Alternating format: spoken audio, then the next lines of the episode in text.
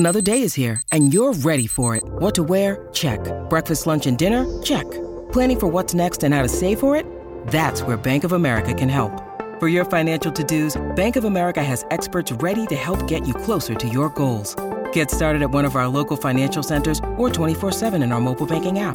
Find a location near you at bankofamerica.com slash talk to us. What would you like the power to do?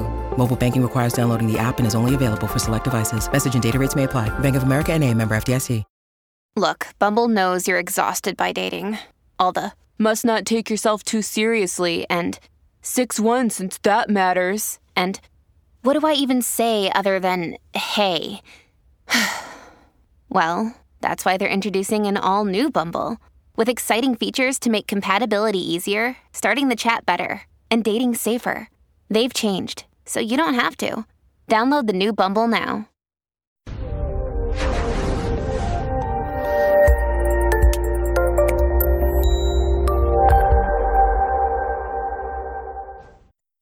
This episode was pre-recorded as part of a live continuing education webinar. On-demand C E Us are still available for this presentation through All C E Us. Register at allceus.com slash Counselor Toolbox. I'd like to welcome everybody to today's presentation, Recovering from Growing Up with an Addicted or Borderline Parent. This is one of my favorite groups to do, and this is also one of my favorite books. Um, and... Uh, It's called Surviving a Borderline Parent. And I know I said addicted or borderline parent, but when you look at the characteristics of someone who is struggling with an addiction and the characteristics of someone who has borderline personality disorder or borderline traits, they overlap significantly. So a lot of what we're talking about here is going to be appropriate if you've got a client who grew up with a parent that had either or both issues. So we're going to briefly review the characteristics of borderline personality disorder and talk about how they apply in addiction, compare and contrast it with addictive behaviors, and examine ways to implement the activities presented in the book in a group format. So a lot of today's presentation is going to be more on activities that you can do with your clients in individual or in group, as opposed to really talking about diagnoses and comparing and contrasting as much. So hopefully you'll walk away with at least one or two really cool um, tools to use. And this book here, um, Surviving a Borderline Parent, it can be gotten from new harbinger dot com or it can be gotten off um, Amazon. You might want to check in your local library and see if it's there as well, because it's a really good book, so I wouldn't be surprised if it was in a library. Okay, characteristics of borderline personality disorder.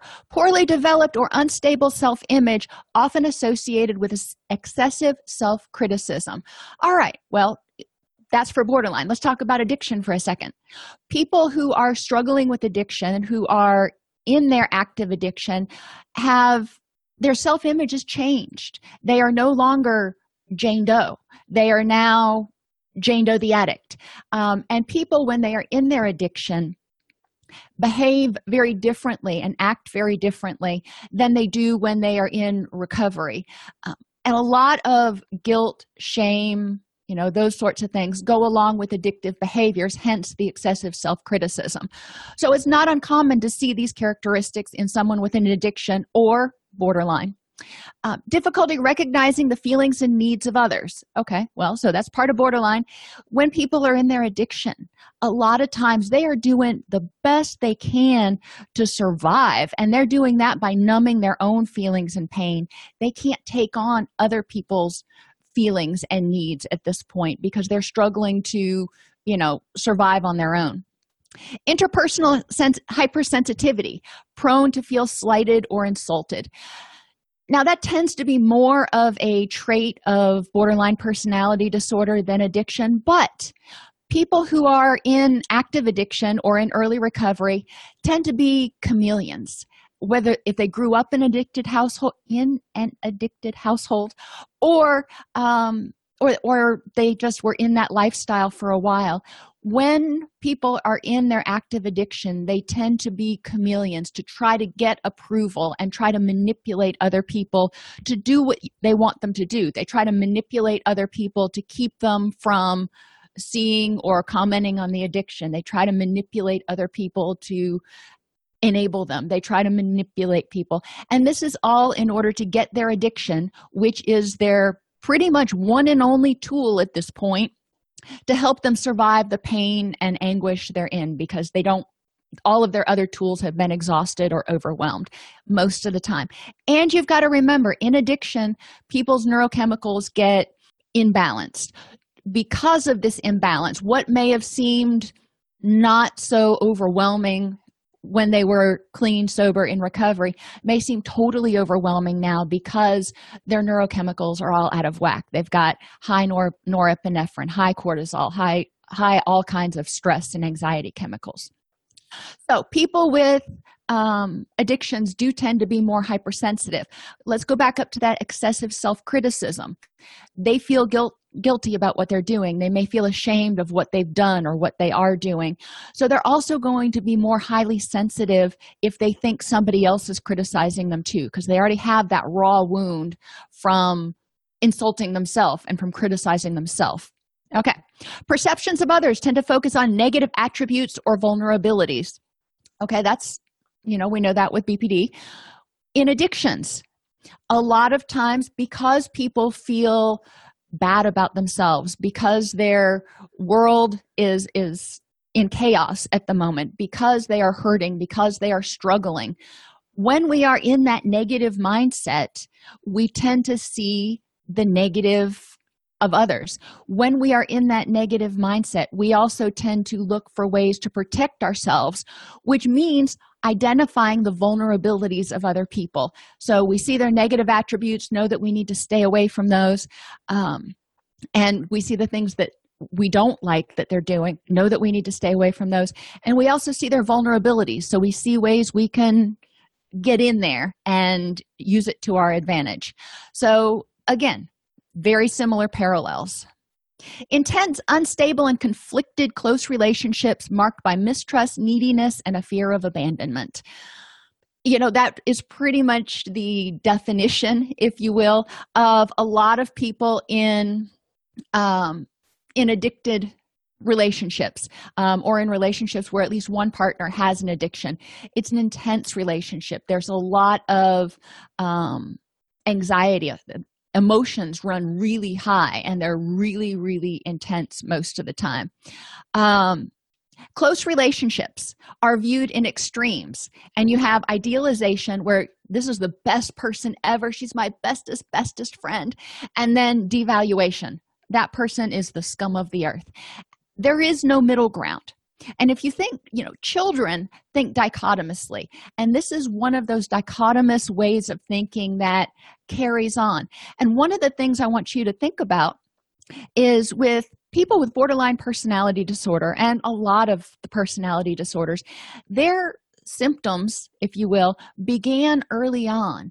And if you look back, most of those people had some sort of pretty extreme trauma in their early childhood, when cognitively they were thinking in all or nothing terms, when developmentally they needed someone else to care for them. Um, so a lot of things, because of that trauma, may have gotten, you know, obliterated, which led to the child developing the only coping skills they knew how to develop, and then not being able to kind of break out of that negative feedback loop. So people with borderline personality disorder alternate between extremes. People with addictions also, a lot of times, will alternate between extremes. Um, think about codependency and codependent relationships. When the codependent person is enabling the person with the addiction, they're great, they're grand. When the codependent person sets boundaries, oh, hell hath no fury.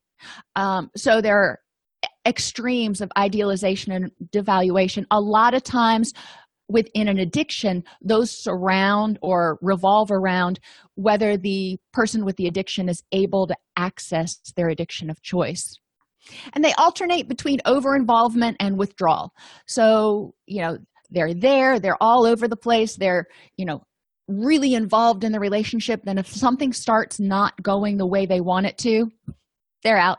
You know, it's not one or the other, or not a happy medium. It's always one or the other. Very polar, very dichotomous in their thoughts. The effects on, on others, they feel inadequate despite their best efforts to appease people. And, you know, this isn't quite as common in addiction as it is in borderline personality disorder. Um, probably fifty percent, forty percent of the clients that I've worked with, I would say this fit them a preponderance of the time.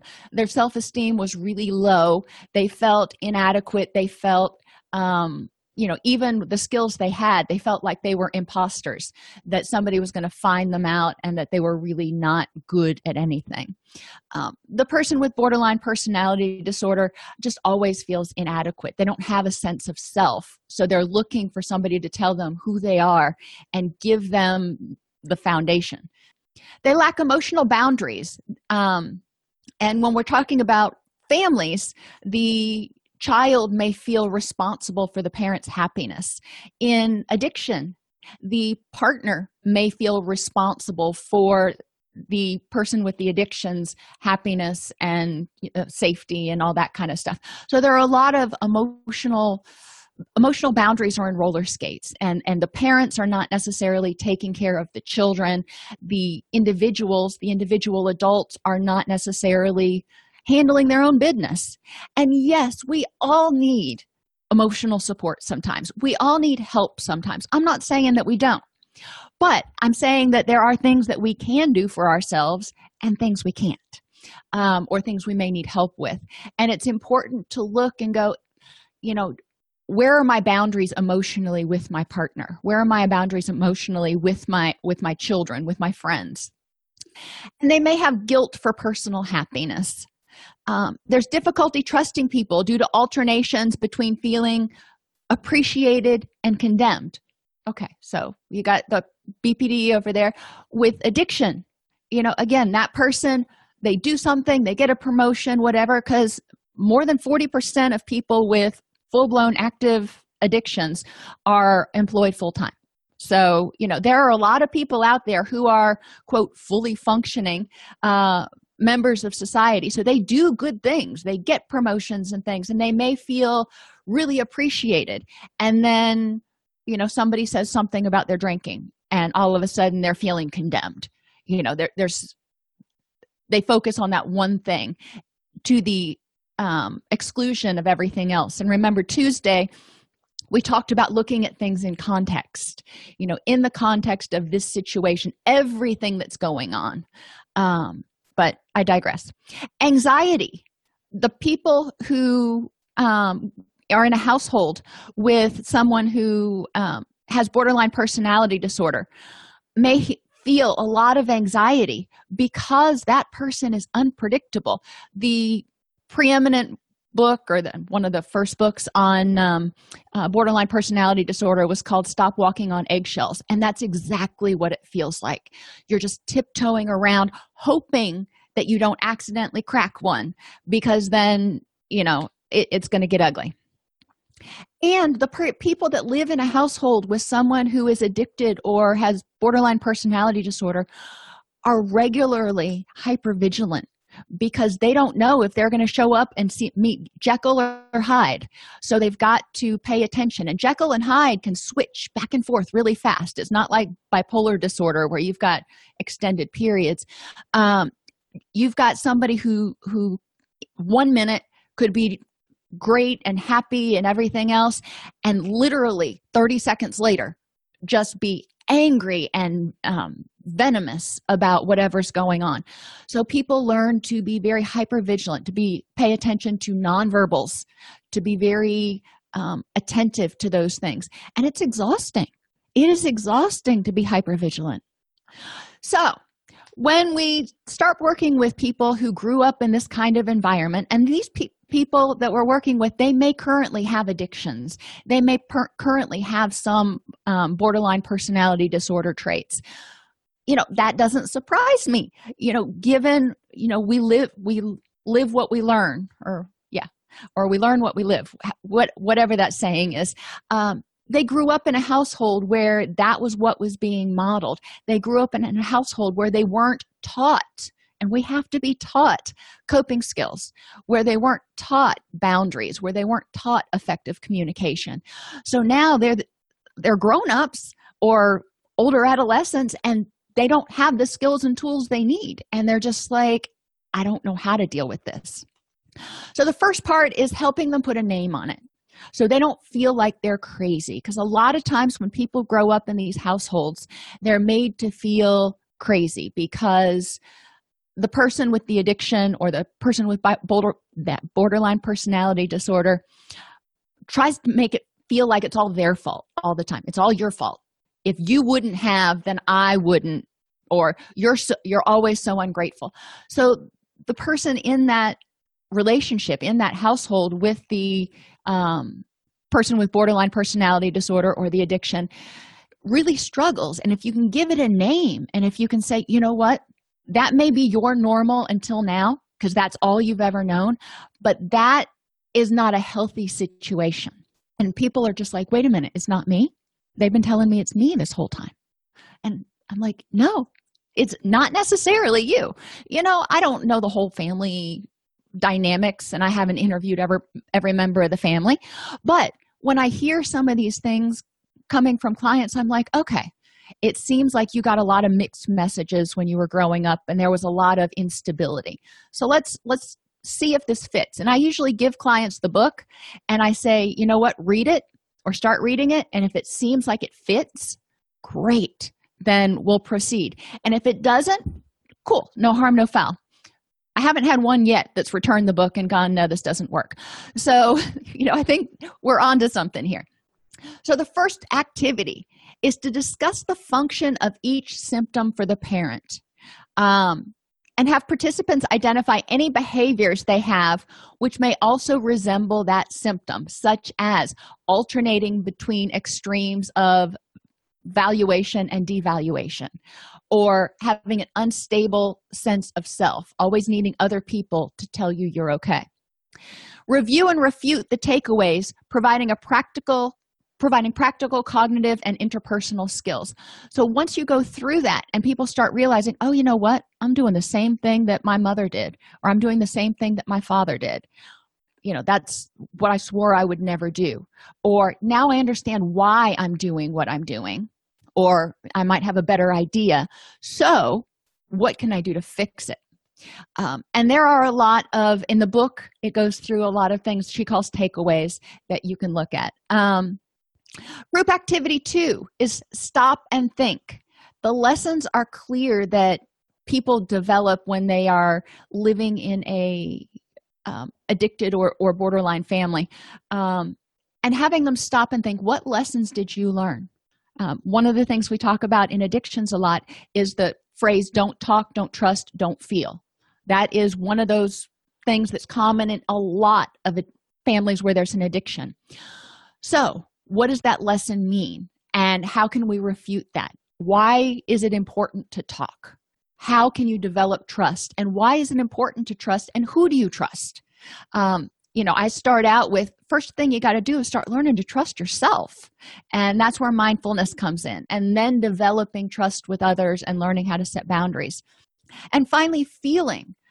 Yeah, you know, it made sense that you didn't want to feel in that environment because it was stressful and exhausting and hurtful. However, now that you are not in that environment, how does not feeling impact your life? And how might feeling be beneficial? So then we want to move on to examining the effects of borderline personality on the living conditions and um, or uh, the addiction on the living conditions. And one of the things that I'll often do, because you know how fond I am of my flip charts, put up flip chart papers around, and I will have people identify how these things manifested in their life. So chaos. How was how was chaos present in your life when you were living in this environment, when you were living with this parent? How is abuse and neglect present? And it's not just, I mean, we want to talk about physical, sexual, verbal, emotional, you know, what kinds of things were there, but it's not just the abuse.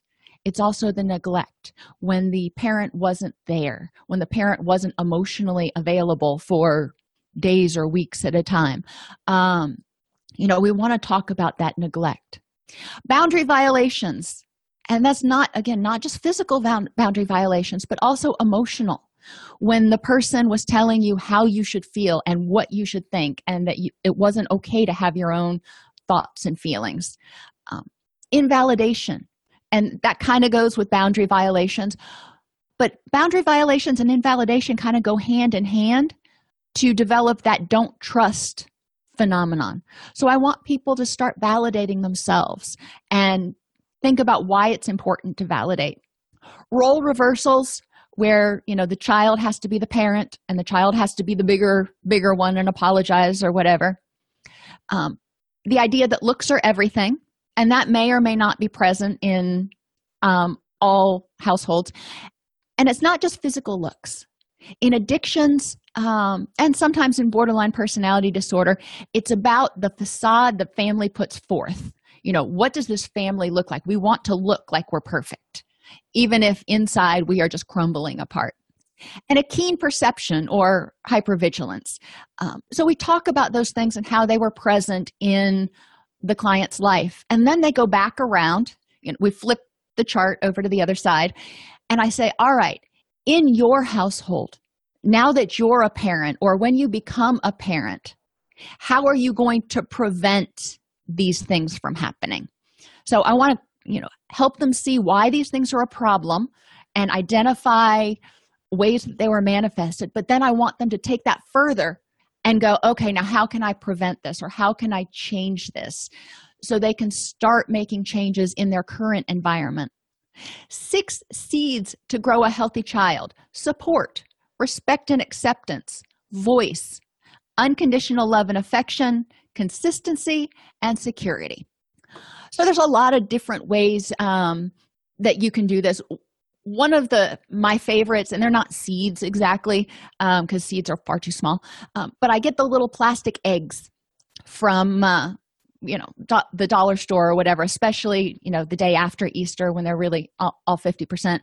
Um, and I put the eggs around the room, and in each egg, there is a suggestion for how to develop one of these. And I have people go around and collect their eggs. Um, and then they share with the group what's in the egg, like for support. Um, ask, ask your child how they did that day and remind them of a good characteristic about themselves. Okay. Um, so Sally would get that egg, that seed, and she would read that and she would go, you know, okay. Then I would say, all right, now how are you going to start doing that tomorrow in your house? How are you going to start providing that type of support in your house? Um, and if she says, you know, that doesn't feel right, okay, you know, what else might you be able to do? Um, because not everything I say is going to, or not every suggestion I throw out there is going to hit for everybody, and that's okay. Um, but I want them to, again, follow it all the way through, not just go, okay, that's a good idea. I want to know, how are you going to start doing it tomorrow? Examining the effects of the borderline personality, discussing how each was present in the family of origin, how each is manifested in the client's current life, because we generally recreate our family of origin, like it or not, and identifying methods to eliminate dysfunctional patterns. So some things that we're going to talk about, the effects: feeling inadequate, lack of boundaries, feeling responsible for the happiness of others, anxiety due to other people's perceived unpredictability, and hypervigilance. So, you know, those are just some of the things that, that we generally talk about. And I'll break people into groups, um, because, you know, it's an alternative to the flip charts, break people into dyads, and they will talk about one of these things. And they will share with the larger group when they're finished, give them like ten minutes to talk, um, about methods to eliminate feelings of inadequacy, and then methods to um, eliminate the lack of boundaries. And if they get stuck, which is why I give them ten minutes, you know, I go around from group to group and I give them some hints, because not everybody, you know, can think about, you know, how do, how do you develop boundaries? That's kind of a vague sort of topic. Um, and if there's one of these that se- seems to really strike a nerve with the group that I'm working with, you know, we'll stop there and we'll do a whole group activity on it in order to help them, because maybe everybody starts going, yeah, you know, that's one of my the hardest things I have is keeping emotional boundaries. So we may stop and have the whole group um, chime in. After all the presentations are done, then people can also add any other suggestions. The six seeds that we just talked about, discuss, um, and they're over here on the right, support, respect, unconditional love, consistency, security, um, and voice. Discuss how to use those pa- six principles to reparent or nurture yourself. Oh, that's a that's a difficult one, because a lot of our clients are really, you know, they feel guilty for being happy. They feel guilty for taking care of themselves. There's a lot of um, guilt in there. there. There's also a lot of low self-esteem. So it can be hard to feel like it's okay to reparent or nurture themselves. One of the first things I want people to do is start validating them, themselves, you know, mentally through mindfulness, and stop invalidating themselves. And it's not the same thing. You know, I want them to regularly check in, do, be mindful, be aware of how they're feeling, validate their feelings, accept they are who they are and they feel how they feel, and that's okay. And then stop invalidating. Quiet that negative internal critic. Those are two of the first things. And then I ask, you know, when you're going through the day, you know, and you have a question, you have a quandary, or you have a hurt, or you have a whatever, what would you want a parent to do? And that's what you do for yourself. You know, when you fell down and you skinned your knee when you were little, you wanted your mommy to clean it up and give you a hug and maybe a cookie if you were really lucky. But, you know, there were things that you wanted. You wanted somebody to make it better.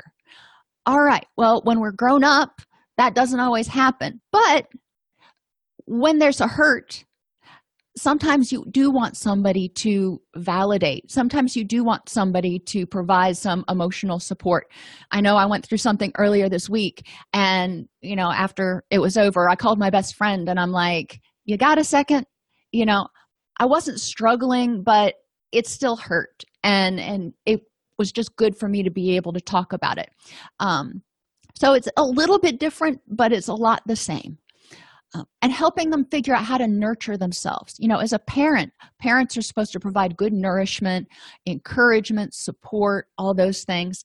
Um, one of the things that you can do with um, clients is help them figure out, what does it look like? What does having a good parent, what does it look like if you would have had a good parents when you were growing up, or a happy childhood, or whatever you want to say, because not everybody envisions Warden June Cleaver. Um, so what does that look like to you if that w- would have been a nurturing environment, and how can you create that now for yourself? Um, nurture healthy relationships um, using these principles. How can you nurture your relationships with other adults and your children, providing support, but getting support? Providing recept- respect and acceptance, but also getting respect and acceptance, yada, yada, through the six seeds. And how can you use these principles to prevent vulnerabilities, to make it so you don't feel anxious, so you don't feel as hypervigilant? What do you need in order to feel secure? And, and a lot of the preventing vulnerabilities um, go with making sure there's consistency and security in the environment. Group activity three is stop and think. And these are resiliency builders. These are things that people need to do to recharge themselves, because life happens. And there are going to be days that are harder than others. There are going to be interactions that are more challenging than others. And if you're already worn down, it's harder to deal with life on life's terms. So, you know, and one of the reasons I, I chose to do this presentation now is because we're getting ready to go into that holiday season when a lot of our clients are going to be going back to have family dinners, family reunions, whatever, with um, some somewhat dysfunctional families. So helping them feel more empowered, feel more validated going into it. Now, they may not change anything yet, because it's a long road, and generally changing anything Um, when people start setting boundaries or um, altering the dynamics of a relationship with someone who has borderline personality disorder, well, any personality disorder, or um, are who or who is in active addiction generally goes badly. Um, because with the personality disorders, those things are ego egocentric, and they don't see the um, chaos that their behaviors may be causing um, a lot of times. And people with active addiction, they're just blinded because they're trying to survive right now, and they're trying to protect that addiction at all costs. So there tends to be a whole lot of pushback if there's when people try to alter the dynamics of the relationship.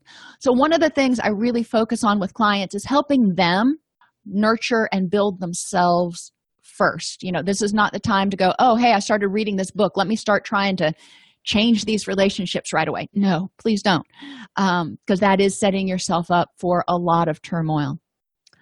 Grieving a lost childhood is important. We want people to understand the grieving process and re- review messages received in childhood about dealing with losses.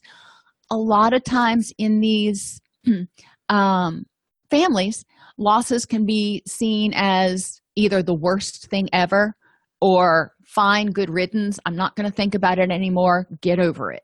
You know, it's kind of one or, one or the two extremes. They're e- either completely emotionally divorced from it or completely emotionally devastated from it. Um, so we do want to talk with people about, you know, how do they deal with losses? We want to help people identify losses and feelings associated with their dysfunctional childhood. And this is a really intense group. Um, because we're not just talking about the loss of a pet or the loss of a grandparent or something. We're talking about the loss of their childhood. They feel cheated because they didn't have the childhood that they thought they should have, they thought they deserved. They may have lost friends. They may have, you know, there may be a lot of losses associated with it, loss of self-esteem, loss of dreams. They may have developed some unhealthy habits in order to cope with that dysfunctional childhood, which has caused them to lose important relationships in their adulthood. So we want to start listing and identifying all of those losses that they look back and they, they're holding on to resentments and frustrations about, because they, they're going to need to grieve those and in order to start moving forward. And then identify continuing issues with the borderline or addicted parent. So what dynamics still exist in that relationship? And just put them out there. Put a, put a label on them. If that parent goes from, you know, idealization to devaluation in two point three seconds, okay, let's just know that and help the client develop um, protective skills, not necessarily coping skills, because rationalizing with that person is probably not going to go very far. Um, but helping the per- the your client develop skills so they can say, you know what, all right, that's how that person sees it, and they're not able to see any middle ground. But, you know, I have my feelings, and that's okay. And starting to develop those boundaries, which are really tough. Um, another protective skill they can develop um, is you know, if they want to envision some sort of a force field when they're around the person with the addiction or the borderline behaviors, so that that person's behaviors and, and words don't get to them. You know, just envisioning some sort of safety cocoon around them. Um, and that can be helpful in order to prevent them from getting upset when the person with B P D or addiction starts acting out. Uh, we're not talking about fixing that person right now. We're trying to help the client protect themselves. As far as grieving the losses, naming the loss is the first thing, identifying what what you lost. And you go through a lot of those, you know, um, same grieving processes: denial, anger, bargaining, depression, and acceptance. So, you know, when the person was grow- growing up, they denied it was a problem. You know, they were just going to put their head down and push on through. Well, it is a problem. So anger. So let's work through this anger. Um, remember, anger protects us from some sort of a threat. In what ways was that parent's behavior threatening? In what ways did it make you feel helpless? In what ways did it make you feel hopeless? And work through that anger. Um, bargaining you know, you usually jump through that one pretty quick. Moving on to depression. Once they start really looking at things and they get angry and then they realize, you know what? If I let go of this resentment, it's still not going to get my childhood back. And, you know, those years are gone and that's unfair. So you move into depression. Um, and helping the person address those feelings of helplessness and hopelessness and loss till they get to acceptance. And depending on your client, there's going to be a range of things that you do to help them grieve. Um, I have a couple of videos on All C E Us Education, our YouTube channel, um, on grief and complicated grief that you can look at if you want to get some tips on grief-related activities. Um, but basically, we really want to help people come to terms with the tangible and intangible losses. Um, some people will write a narrative, and, and I've told you y'all this analogy before. Um, since we don't read a lot anymore, um, I liken it to a television series. And, you know, you're in, if the person is thirty years old, they're in their thirtieth season. Now, certain characters are going to leave the show in the thirtieth season and not come back for the thirty-first. So you got to figure out how to write that in and incorporate it. And what is the thirty-first season going to look like? You know, we want to make this the best season yet. It's kind of like The Simpsons. I think that one has almost thirty seasons to it. You know, how do you keep people coming back? How do you keep wanting to live your life? What do you have to look forward to in the thirty-first season? Um, in another activity is to have people describe what they would have liked their childhood to be like. And you can do this in individual or group counseling.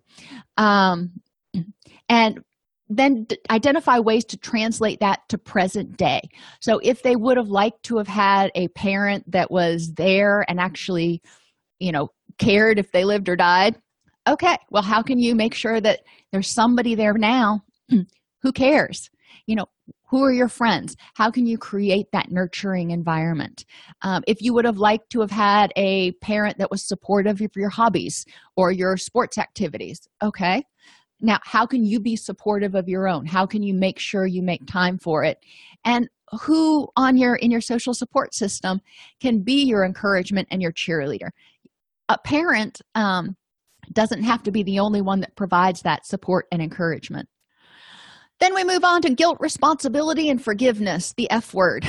Um, we identify potential guilt triggers for the adult child.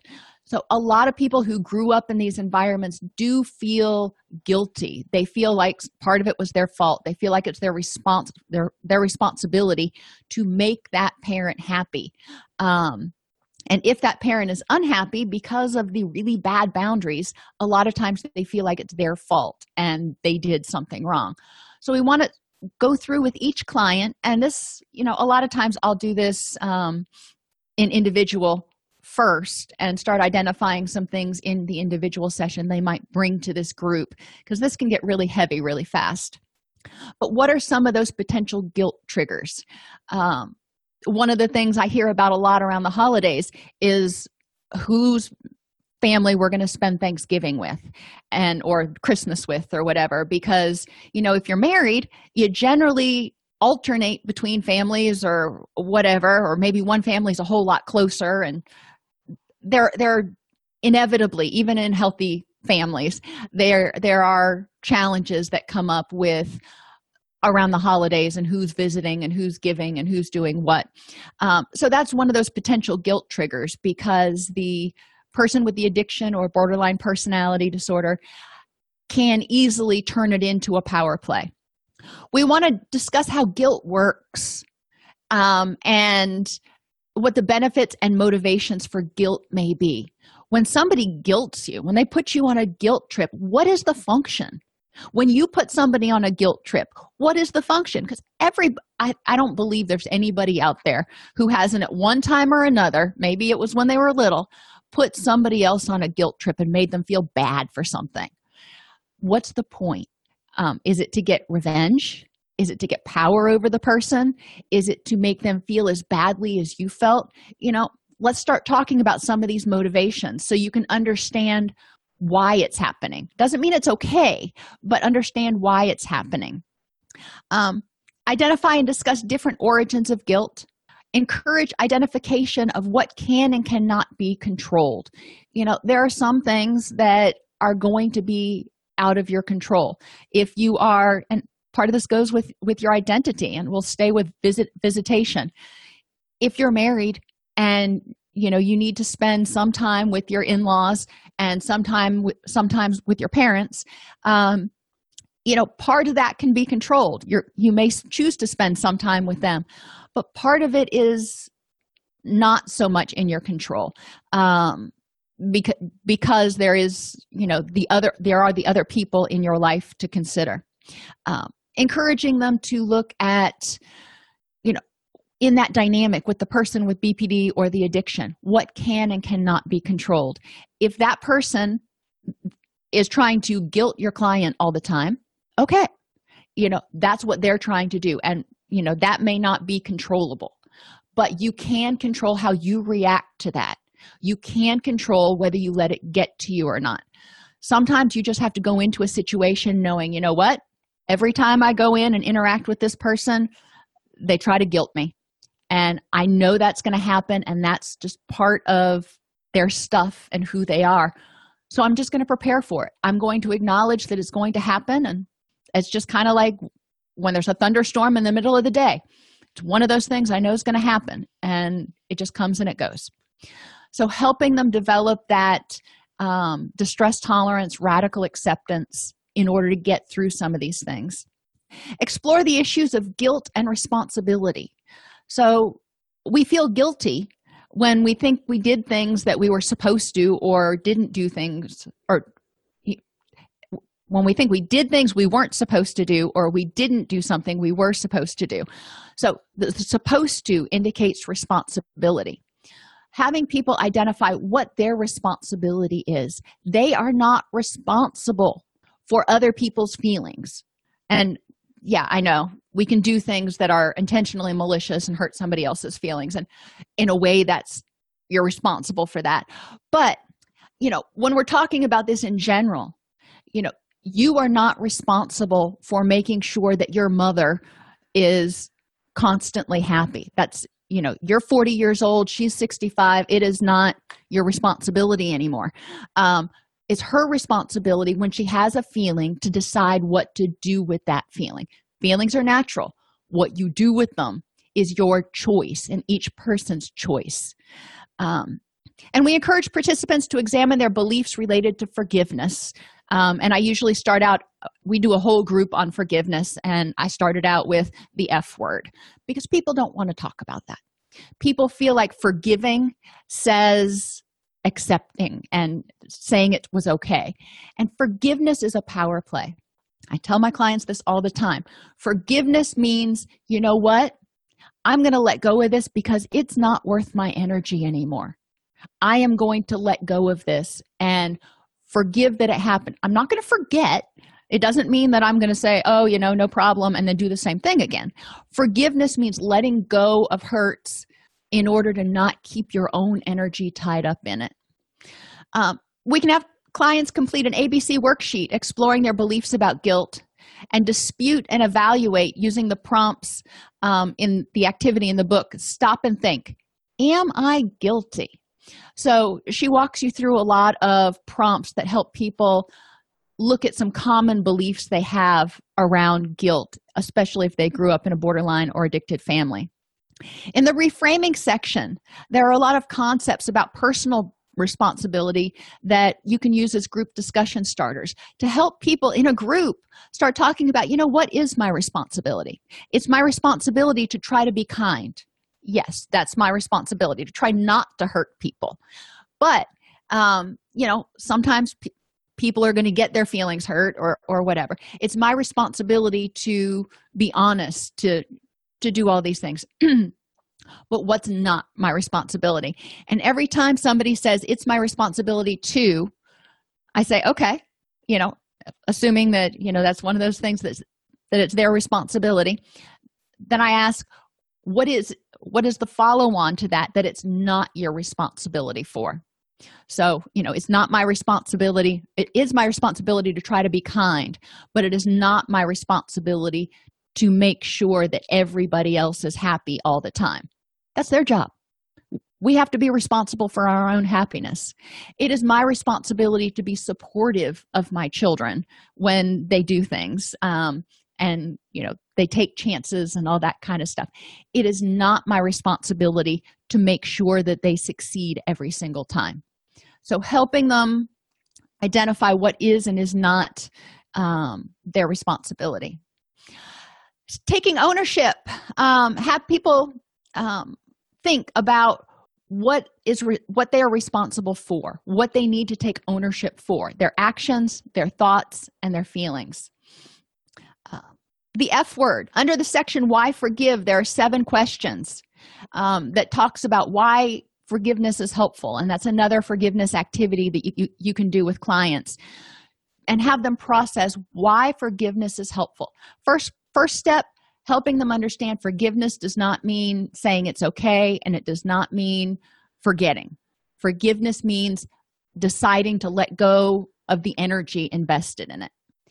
Overcoming anger and resentment. We talk about the function of anger and how it works, the many faces of anger. You have envy, you have jealousy, you have um, anger, you have rage, you have irritation, you have resentment. There are lots of different synonyms for the different shades of anger. Discuss ways people can cope with anger, and this is a fun group activity. Um, encourage people to think about what it means to them to let go of anger. What does it mean to just decide not to be angry? You know, you get angry and you decide, you know what, this is not worth my energy, so I'm not going to invest any more energy in it. Highlight the consequences of anger in the short term and the long term. And provide clients tools to start managing anger, including keeping an anger log, um, paying attention to their anger triggers, and developing an anger emergency response plan. So when they feel themselves starting to get upset or starting to get frustrated, um, what can they do? Can they count to ten? Do they need to go on a walk? What is it they need to do? Reframe triggers for anger. For each statement that they make, have group members identify an example of when they've felt that way and use the reframing tool. So triggers for resentment, triggers for irritation. Identify the different manifestations of anger and the effects of each. So what does resentment do to you? I mean, aside from make you kind of cranky, what does it do to you physically? What does it do to you socially? How does it affect your relationship with everybody else, not just the person you're resenting, but everybody else that you encounter that day? Help clients find the right balance between they what, what they need to do and what they feel like they should do when interacting with the person with borderline personality or addiction. And this gets really difficult because the we'll call that person the identified patient, because I'm tired of saying the long version. The person with borderline personality or addiction, or the identified patient, um, is not going to react well when your client starts trying to sell, set healthy boundaries. So it's important for that client to have a good sense of self, a good support system, a good idea about what they should do. You know, what, what is it you should do as a good daughter or son? What is it that you should do? And then, you know, that's, okay, so that's what you do.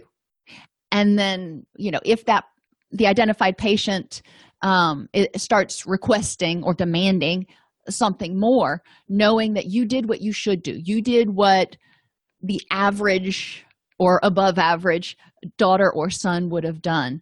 Um, and doing more is not necessary in order to feel good about yourself.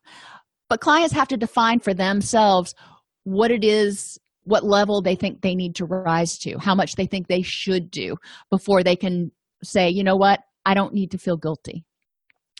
Develop practical tools for controlling the flow of communication and interaction. And that may mean, you know, not going on Instagram, or if you, if the person has to go on Instagram uh, because they just have to, uh, going on their incognito so nobody else can see that they're they're online, so they can go on and browse but not get called out. Um, it could mean setting time limits on when they check their email. It could mean setting time limits on when they accept phone calls. It could mean um, you know, turning off text messages at a certain time. Because the person, the identified patient, will become much more erratic and much more demanding when they feel like they're losing control of the situation, when they feel like that your client is, is starting to set boundaries. So they may start frantically texting or calling or, or doing whatever. Um, use the metaphor of changing the dance from a waltz to a tango to illustrate the concept of changing a relationship. The waltz is a very slow dance um, when uh, and and and people are doing it together.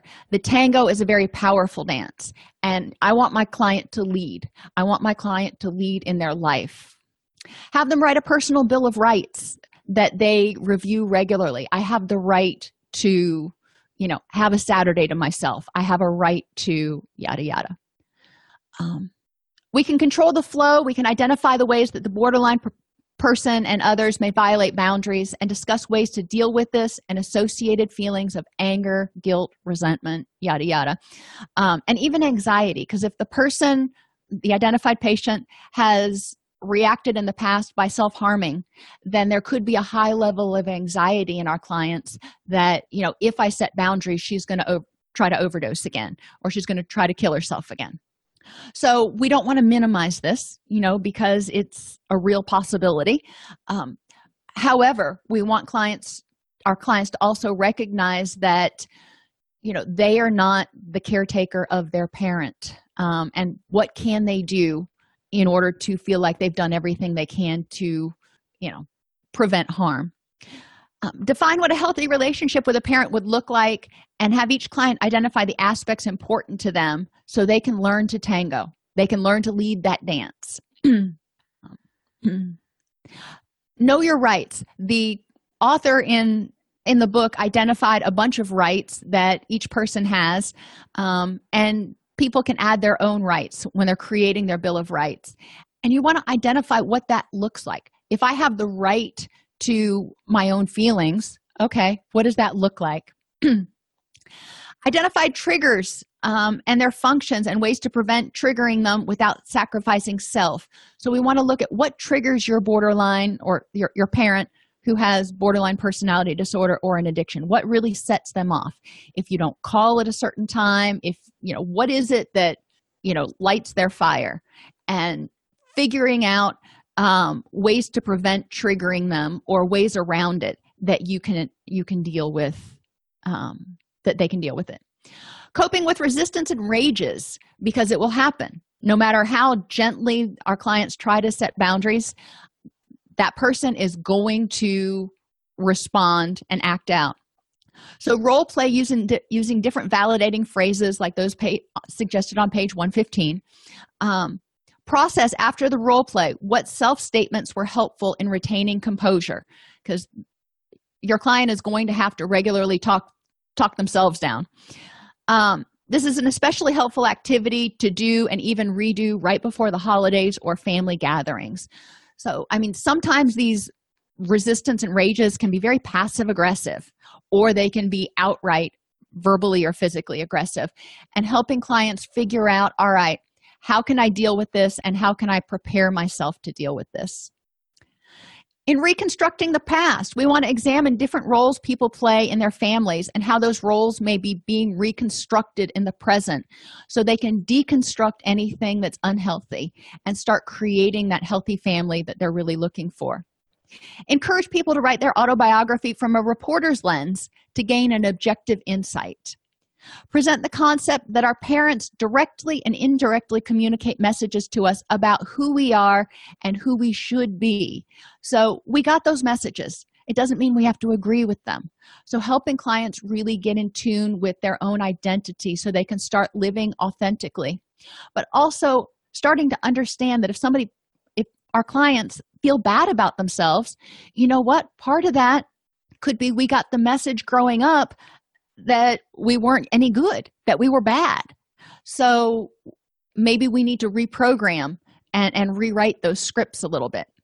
Challenge people to find positives in the pain.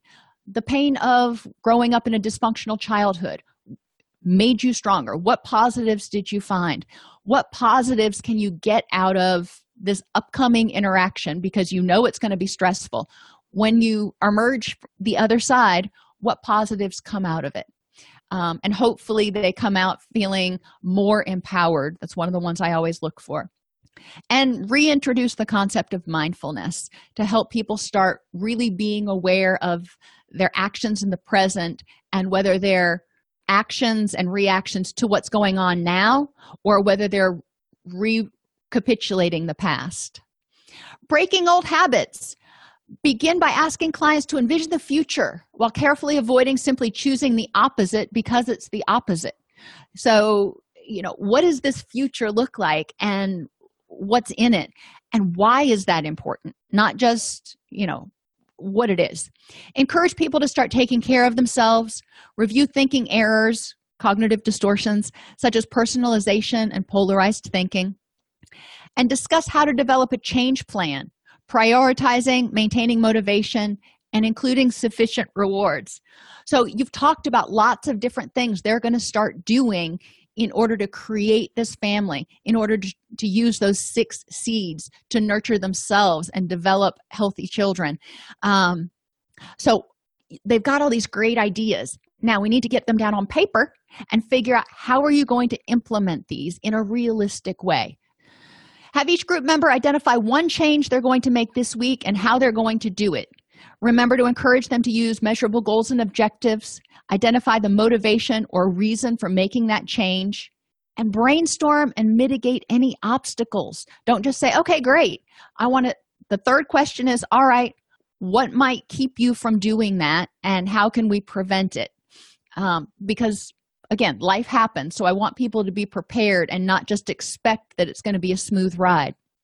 Develop a thinking error journal and have group members fill it out for a week, then bring it back to group to process so they can hear themselves, because a lot of the thinking errors are probably going to be in the voice of that borderline or addictive parent.